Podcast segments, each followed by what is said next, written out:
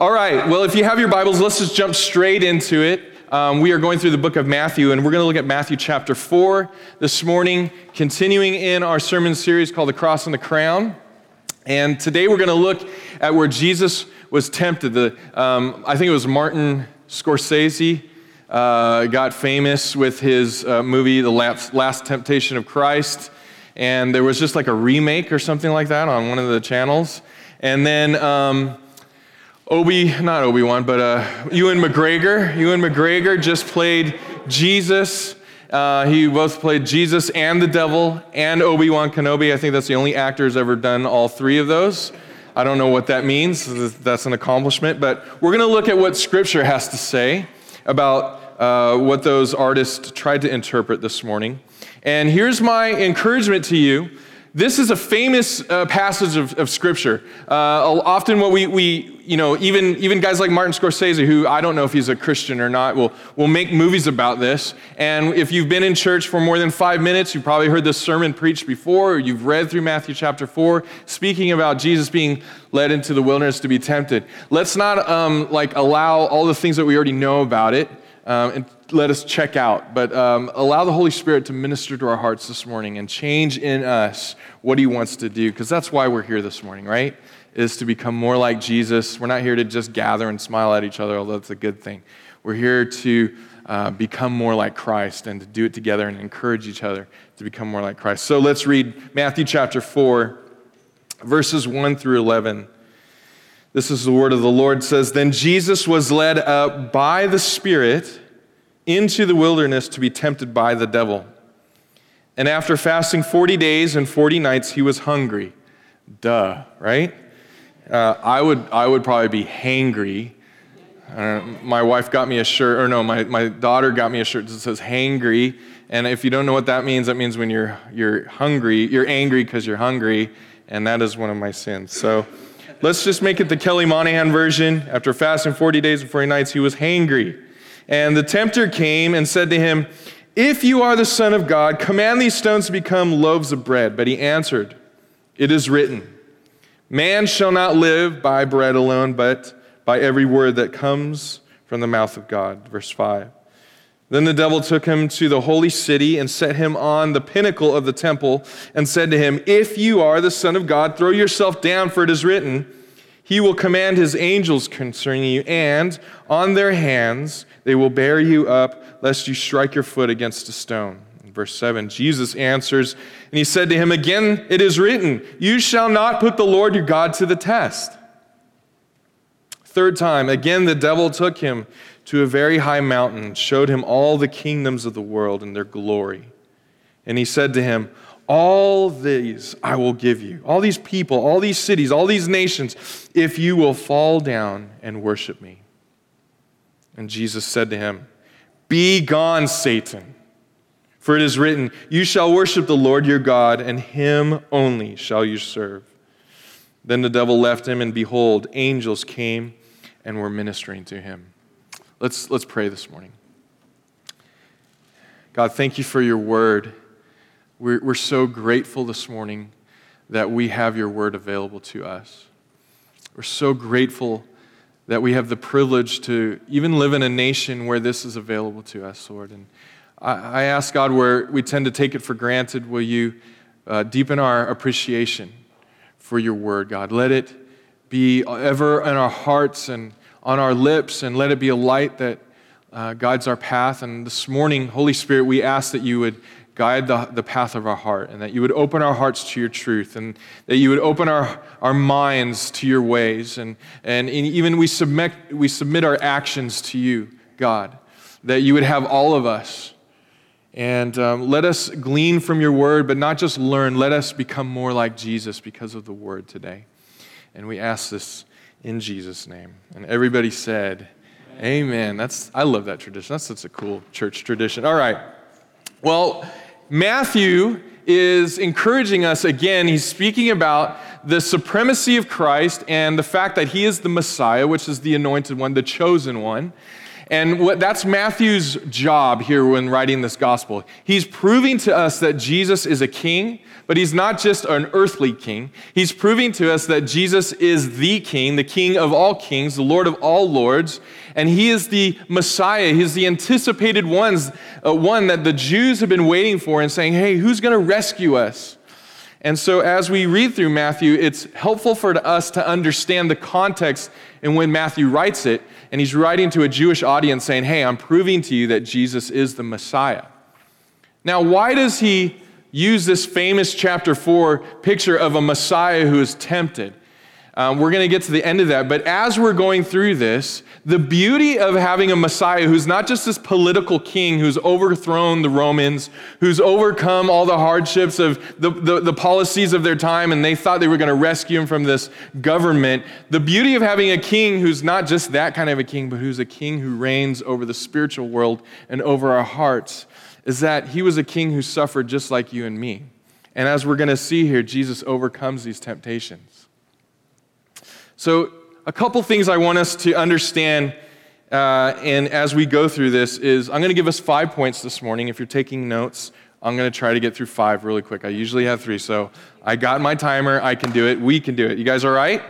You guys, okay, let's do this. Number one, I want us to notice in verse one is that Jesus was led, but he was not tempted. Now, what do we mean by that? Jesus was led, but he wasn't tempted. Well, here's what verse 1 says Then Jesus was led by the Spirit. So let's stop there. Jesus, the Son, so we know we have the Father, we have the Son, and the Holy Spirit, right?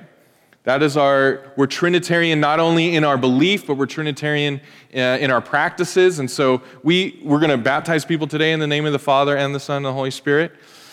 Uh, and so we understand that as Christians, there is this Trinity. And so Jesus, the Son of God, being God Himself, being sent by the Father, is led by who? The Holy Spirit. Where? Into the wilderness. Why? To be tempted. What? Wait a minute. You mean you're going to tell me that the Holy Spirit led Jesus into the wilderness to be tempted? Wouldn't it be more appropriate, and especially in our American culture, to say that God always leads us away from the hardships? God always leads us away from things that might be hard for us, and we all, we all, we all view uh, temptation, we all view hardship, we all view uh, anything that, that buffets us as the enemy, right? And anything in this world is like, oh, that, that hurts. I'm not going to do that. So God's a loving God. So, of course, He wouldn't lead me into something that would challenge me. But here we see in Matthew chapter 4, verse 1, it says very specifically that the Holy Spirit led Jesus into the wilderness. For what, though? To be tempted, but it wasn't by God. It was to be tempted by Satan, by the devil, by the evil one, by the adversary. And I want us to get this very clearly because sometimes we as believers often think, oh, I messed up because God brought me into this place to be tempted, and so therefore God tempted me. But see, God does not tempt anyone. James says this in chapter 1, verse 13. He says, Let no one say when he is tempted, I am being tempted by God. For God cannot be tempted with evil, and he himself tempts no one. So there it is, plain and simple, okay? If you've ever fallen into temptation, if you've ever given into the flesh, if you ever said, oh, that looks good, there's the candy, I'm going to eat it, and then you say, well, God made me do it. No, that is not true. The Bible specifically says, both in Matthew and in James, that God does not tempt us. So why does God take Jesus after He's fasting for 40 days. He's hangry, he's hungry, and he puts him in the desert to be tempted by the devil. Why does God test us? I'm going to give us three things why I think God allows us to be tested. So you remember, God doesn't tempt, He tests. Please excuse my phrase. Don't get upset. If you get mad at me, you can come talk to me after the service. But I believe that we are called to a kick butt Christianity. Yep, I said the word but. Okay, all right, get over it. We are not called to a kind of Christianity that we just kind of like whimper and sit around and complain about how tough life is, and we're not, we're not called to be victims in this life. Now, I'm not trying to cheat, preach some prosperity gospel like we're the head, not the tail, hallelujah, and everything that's, you know, all that kind of weird stuff you hear on Christian TV that people are just getting all hypey and stuff. I'm not saying that. But what I am saying is if you call yourself a Christian, you have the Spirit of God living inside of you. Come on, somebody, right?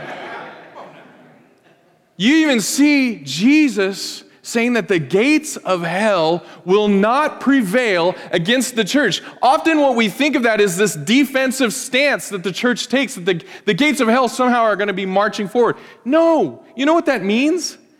It means that we as a church are an army, and as we move forward, the defense of hell will not be able to withstand the onslaught of the church. That's a promise that we've been given. Now, how can that ever happen if you and I are these little emaciated, weakling, weakling little Christians? You know how you become weak? Is because you have no, uh, what's this thing? Buffett. You have no. Well, if I'm a cross, I'm not a CrossFitter. You know how you're. You know how you're a CrossFitter. You know when somebody's a CrossFitter, they'll let you know. They'll let you know, right? right? By the way, I do CrossFit you know. But, but if you do CrossFit, you have resistance, and that resistance causes your muscles to get stronger. And so God doesn't tempt us to just see if we can fail. He's not like, well, you know, I'm going to see if Marianne can pull this off. Oh, I knew it. I knew it. I knew she'd see that piece of cake, and I knew she would fall. he does that because he wants us to be strong. It's like an astronaut who go, we used to live in Houston, I mean, like less than a mile away from NASA, right? And we'd go walk through the NASA thing, whatever, and you see all the things, and they have this exercise machine that they show you that the astronauts have to do in space. Why? Because there's zero resistance in space. And what ends up happening to the astronauts' bodies is they start becoming emaciated. Their muscles start, their bone density gets, gets smaller. Why? They have nothing to resist them. And we often float through this life and go, anything that is resistance, I rebuke that in Jesus' name. That is not the way of a Christian. As a Christian, we say, I see that resistance and I will take the strength of God and I'll kick its butt. Not because I'm strong, but because God is strong in me. We just say it. I may be weak, your spirit strong, right? Let me, let me give you a, a third reason well, I didn't really give you these reasons, did I? I just start preaching them. But we're called to kick butt Christianity. You'll never become stronger without testing. And number three, Satan doesn't back down the moment you become a Christian. This junk that some churches preach, or you see it on TV, that all of a sudden, when you give your life to Jesus, everything's going to be better, that is a lie. What's going to happen is the enemy's going to be like, oh, oh, well, we'll see. You just, you got baptized Sunday? All right, let's bring it. And he doesn't, he doesn't like, oh, he's suffered enough. Oh, she, I've, I've messed with her enough. I guess I crossed the line. The enemy doesn't have a line to cross. When you feel like the enemy's pummeling you, you know what he does? He doesn't go, oh, poor thing. He says, oh, I'm going to continue to bring it. And if we have this weak, emaciated faith that we think somehow we've been punished enough that enemy, the enemy will just let go, you are mistaken. God doesn't tempt us, but He does allow us to be tested because He loves us. He wants us to be stronger. It's like a dad, you know, Come on, son. You might see his weak little son who's a little shy, and he's like, Come on, boy, you could do this. And he, the boy doesn't want to do it. You know, I don't know, maybe it's a sports scenario, and he's like, You could do this. And I can't do it. And I'm like, Buddy, you could do it. Push your son out there a little bit. You might get a little bruised, might get a little scratches. But did you die? No, you didn't die. All right. Number two. Not only was Jesus was led, but he wasn't tempted by God. Number two, we must understand that temptation comes when least expected and when we're most vulnerable. Least expected and most vulnerable. Look at verse 2. And after fasting 40 days and 40 nights, he was hungry. And it continues in verse 3. What happens? Then the tempter came. Often, what we want to happen in our Christianity is for us to be all souped up, right? Oh, you know, you're slapping yourself in the face. You're ready for this, right? Like the game days. Woo! I'm into it, right? Well, in those moments, the enemy knows you are ready for a fight. He's usually not going to, you know, like the devil doesn't appear to you in like this big giant monster in your room and go, I'm the devil. Why? Because we'd all go, oh, that's the devil, get away from me. Because it'd be so obvious. That's, that's what would happen, Isaac. See, the devil has a different tactic. And so he comes to us when we're least expecting it. Now, what does that mean for you and me? That means that you and I need to know what our triggers are. We need to be on our guard. You know what I used to do? I'm just going to share a little, I'm going to be a little vulnerable with you guys this morning. Uh, after a long Sunday, I mean, you can argue with me or not, but uh, every preacher will, will say, like, when they, when they preach on a Sunday morning, they're giving it, they're all, you know, I'm prepping all week, and I come in here and I pour out my heart before you guys. Well, I'm flipping exhausted. You know, and I think that's because I'm a rookie preacher. I haven't only been preaching for like a year. And I get home on Sundays and I'm just like, Ugh. and you know what? I come Monday morning, I'm just like, whew, I just need to like, I want to sleep in. And what I would tend to do in the past was I would indulge. I would sleep in. I would eat junk food, you know, all the fried stuff that I love. I don't like sweets. You know, you're not going to tempt me with cake. But if you're going to tempt me with something deep fried, you could deep fry a shoe and I'll be like, yes, please. You know, I'll just eat all the like the munchy stuff, and then I'd like, um, you know, I deserve this. I'm gonna Netflix all day and just like binge some series, you know. And at, you know what would happen? At the end of the Monday, I would feel horrible. I'd feel terrible because I just gave in to my indulgences. And the enemy would come in those times of temptation and, and get me because what I would do is I would believe this lie. This is what the enemy does when I'm most vulnerable, when we're most vulnerable. He gets you to believe a lie, and this is what he says things like this Come on, you deserve it. Come on. One little, like, this little thing's not to really mess up your world. You just take one little look you know, that little, that little thing that you look on the internet, just for a second. Just let it give you pleasure for like 10 seconds and then turn it off. You know, that, that, that, that, that one thing that you just want to say this little juicy tidbit about gossip about you know about somebody, you just, just one little phone call. It's not going to really hurt anybody. Or what's the, what's the other lie that the enemy tells us all the time? Is like, you know what? No one will know. This only affects you. This doesn't affect anybody else. And what we do is we give in to these things because we're vulnerable and we're not expecting them. See, Jesus in the wilderness fasting 40 days is vulnerable. I mean, anybody here fast 40 days? I've fasted three days before without food. That is crazy. if you know me, that you're like, man, I deserve an award, right? 40 days without food? And he's vulnerable? Does the enemy come to him when he's like, man, he's all prayed up, he's all, he's all ready to go? No, the enemy comes to Jesus when he knows he's at his weakest point. And for you and I to believe some myth that we are like superhumans, we're like these amazing Christians that could just take anything on, and we are oblivious to the schemes of the enemy, man, we're doing ourselves a disfavor. The Bible says, that the enemy prowls around like a roaring lion seeking those he can devour. He's constantly looking. You know, it's like the National Geographic when the impala, that one gets away from the herd, and the leopard or the cheetah or the lion, what do they do? They don't take out the crowd, they take out the one who's just wandered off a little bit, paid less attention than the rest, vulnerable and weak thinks that they can handle life on their own, and all of a sudden, then they are looking up at the face of a lion. There's, there's uh, something that farmers have figured out that they do with cows now. They used to, forgive me if you're a vegetarian or a vegan. Um, I'm a red blooded, meat eating American, corn fed. Okay.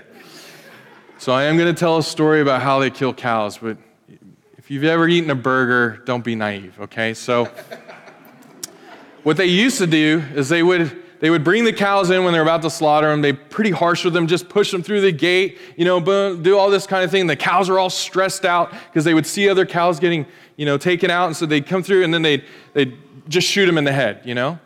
Sorry. Um, what they found was that the meat in the cows was begin, beginning to taste tainted because it was full of adrenaline because these cows knew something bad is happening. And so they're like full of adrenaline getting through and boom. And when they kill them, the, the adrenaline would stay in the meat and then they would slaughter and then the meat doesn't taste as good. You know what they do with cows now? They coddle them, massage them. They even have a machine that helps them feel like they're going through the womb of another cow to make it feel so comfortable when they come in. And little does this cow know it's all rested and peaceful and it's like, oh, there's something amazing is about to happen. and boom, it's dead. and that's why your meat tastes better now. and that's what the enemy does to us, guys. The enemy coddles us. The enemy brings us into a situation because we all long for comfort. We all long for a life that's devoid of any, anything that will come against me. And we think we're just like on easy street. Let me tell you something. If you haven't experienced any ill effects of the enemy, maybe ask yourself a question why? Why does life seem pretty easy? Number three, Temptation is often rooted in doubt. You'll notice here that Satan says to Jesus multiple times, If you are the Son of God, command these stones to become bread. Command them to become loaves. Because, I mean, if you're, if you're God, if you're really God, if you're really who you say you are, you could do anything you want, right? If you're really the Son of God, throw yourself off. And you know what? By the way, let me get even more spiritual. Let me quote some scripture to you, Jesus, because, you know, the Bible says that if you throw yourself off, angels will come and they'll rescue you, and, and not even your foot won't even touch the floor. So if you are the Son of God, prove it. And temptation often comes and it's often rooted in doubt. You know what I love about Matthew 4? Is that Matthew 3 is right before it. Why is that significant? Because in Matthew chapter 3, we see Jesus, he's baptized, and at the end of his baptism, something beautiful and miraculous. And so the heart of Father, the Father God is poured out upon him, and this is what happens. Jesus, the, the Father God says this over his son This is my son in whom I am well pleased.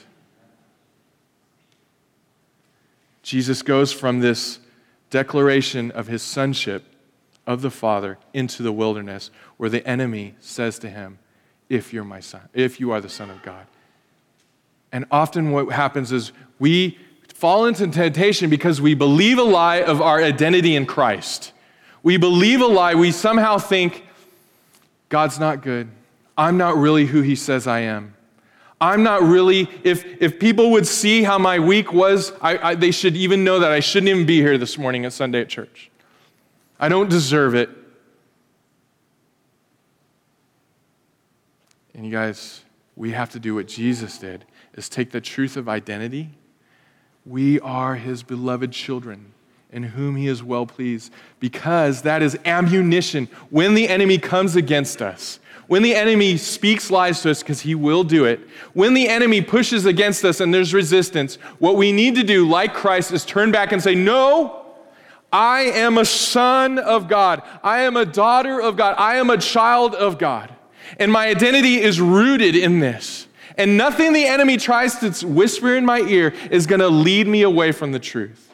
And so, this thing that looks so good to my flesh, I'm not going to believe the lie that this somehow will satisfy me.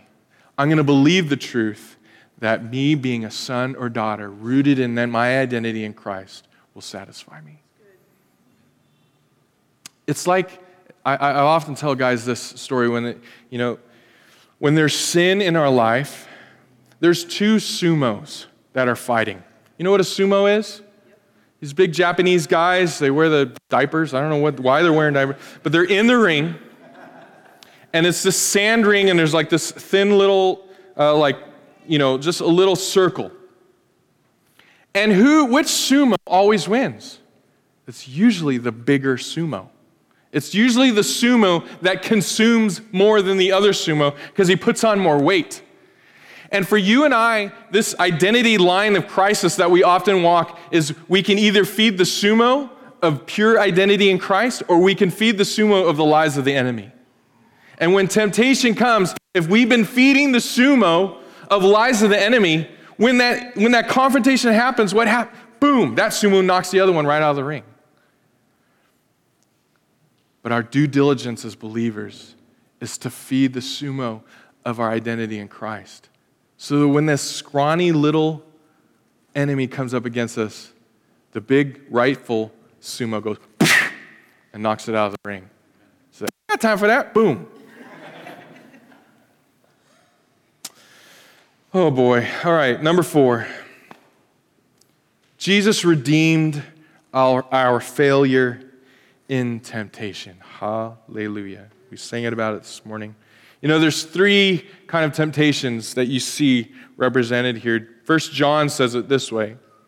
In chapter 2, verse 16, for everything in the world is the lust of the flesh, the lust of the eyes, and the pride of life. It comes not from the Father, but from the world. Let me say that again. For everything in the world, the lust of the flesh, the lust of the eyes, and the pride of life comes not from the Father, but from the world. And you see Jesus here tested in all three of these areas the lust of the flesh, the lust of the eyes, and the pride of life. So Satan tempts him right in that moment with the bread, and he says, Here, look, the lust of the flesh. Don't you? I mean, who doesn't like fresh baked bread with butter. I mean, especially when you're hungry, right? And it's like, ooh, don't you smell that? And their flesh goes, yes, I want to eat that bread. And we all know in 2018, bread is the enemy for some reason, right? So, no. And then there's the lust of the eyes. He takes them up over the, and he says, Look at all of these cities. Look at all of these nations. Look at all of these people. I'll give them to you. I won't even fight for it if you worship me. You can have it all. And then he gives in, he, he tells him, the, he tempts them with the lust uh, of, the, of the, I'm sorry, the, pr- the pride of life. Throw yourself down. Throw yourself off of this pinnacle because the angels will come. Prove, prove who you are. Show yourself a man. Come on, be strong, Jesus. I love that Jesus redeemed this for us because this is what happened previously. And this is the curse we were all under. Look at Genesis chapter 3, verse 6. So when the woman saw that the tree was good for food, this is speaking of Eve. So when this woman saw that the tree was good for food, the lust of the, the flesh, and that it was a delight to the eyes, lust of the eyes, and that the tree was to be desired to make one wise, the pride of life, she took of its fruit and ate, and she also gave some to her husband who was with her, and he ate. See, what happened was Adam and Eve failed the test miserably. And you and I this morning inherited that failure. We inherited the sin that was put into us, and we're born with it. And there was no way to get around it. We couldn't beat it. We can't beat the lust of the flesh. We can't beat the lust of the eyes. We can't beat the pride of life on our own. So someone had to come and beat it for us. And that person was Jesus. Why did the Holy Spirit lead Jesus into the wilderness to be tempted? For you and me, sitting here this morning, listening to this, so that we can say we are overcomers. Not because you and I did so good, not because, oh, I'm so strong. We can only do that for so long. But Jesus did it once and for all. Those struggles that you and I, those temptations that you and I deal with, Jesus went into the wilderness hungry, fasting 40 days, and overcame it. And that's so good news for us. We're free. We don't have to be bound by those temptations. So the next time the enemy comes to you and says, Ooh, look at this. Don't you want this? Look at it. It is shiny. And your flesh goes, Oh, I do want that. It is shiny, right? Smell this. Look at that. Prove yourself over here. You don't have to listen to it. You are empowered not to.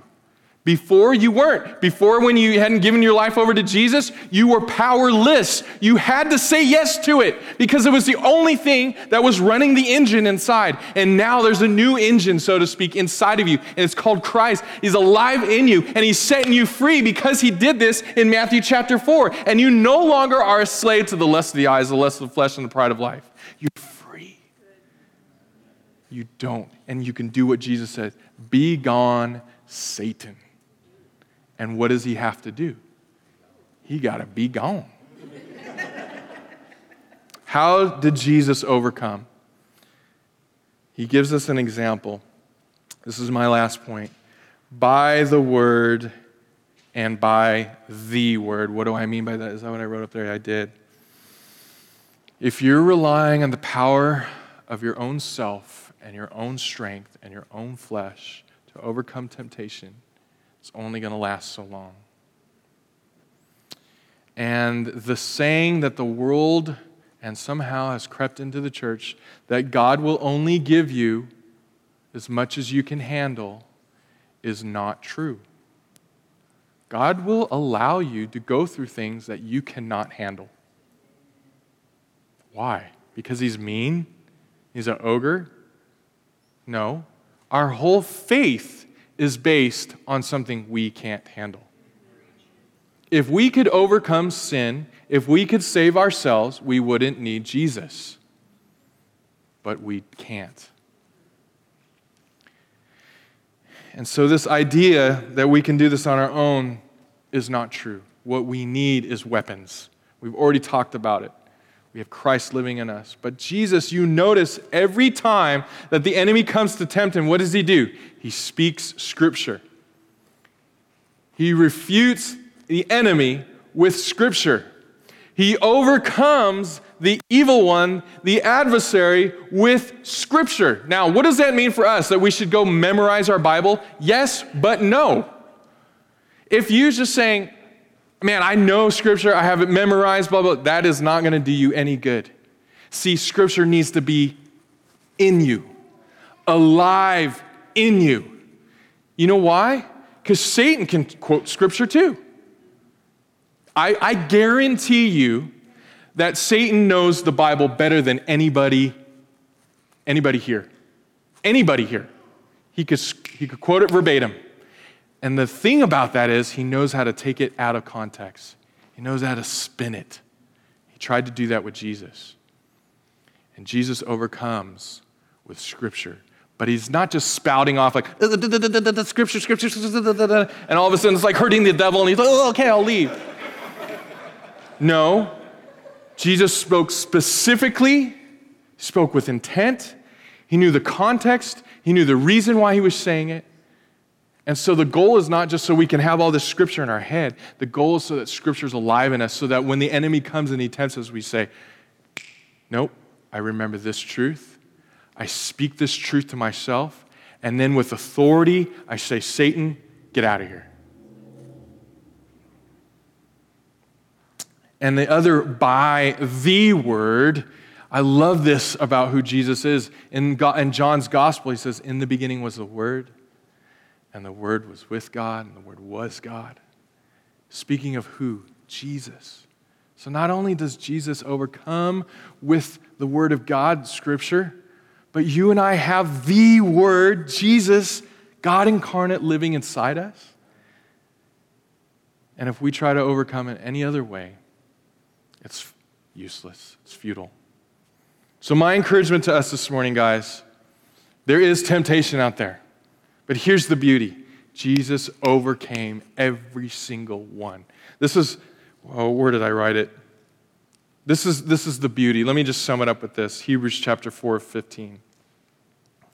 For we do not have a high priest who is unable to sympathize with our weaknesses. High priest speaking of somebody who goes to God on our behalf. That's what a priest does, right? And this is speaking about Jesus. We don't have a Savior. We don't have someone who goes to God on our behalf who's unable, who's aloof, who's like, I don't, I don't get it. I'm just so perfect. I don't understand. But we have one who, in every respect, every respect, has been tempted as we are, yet without sin. And that is our glorious Savior, Jesus. Amen? Will you stand this morning?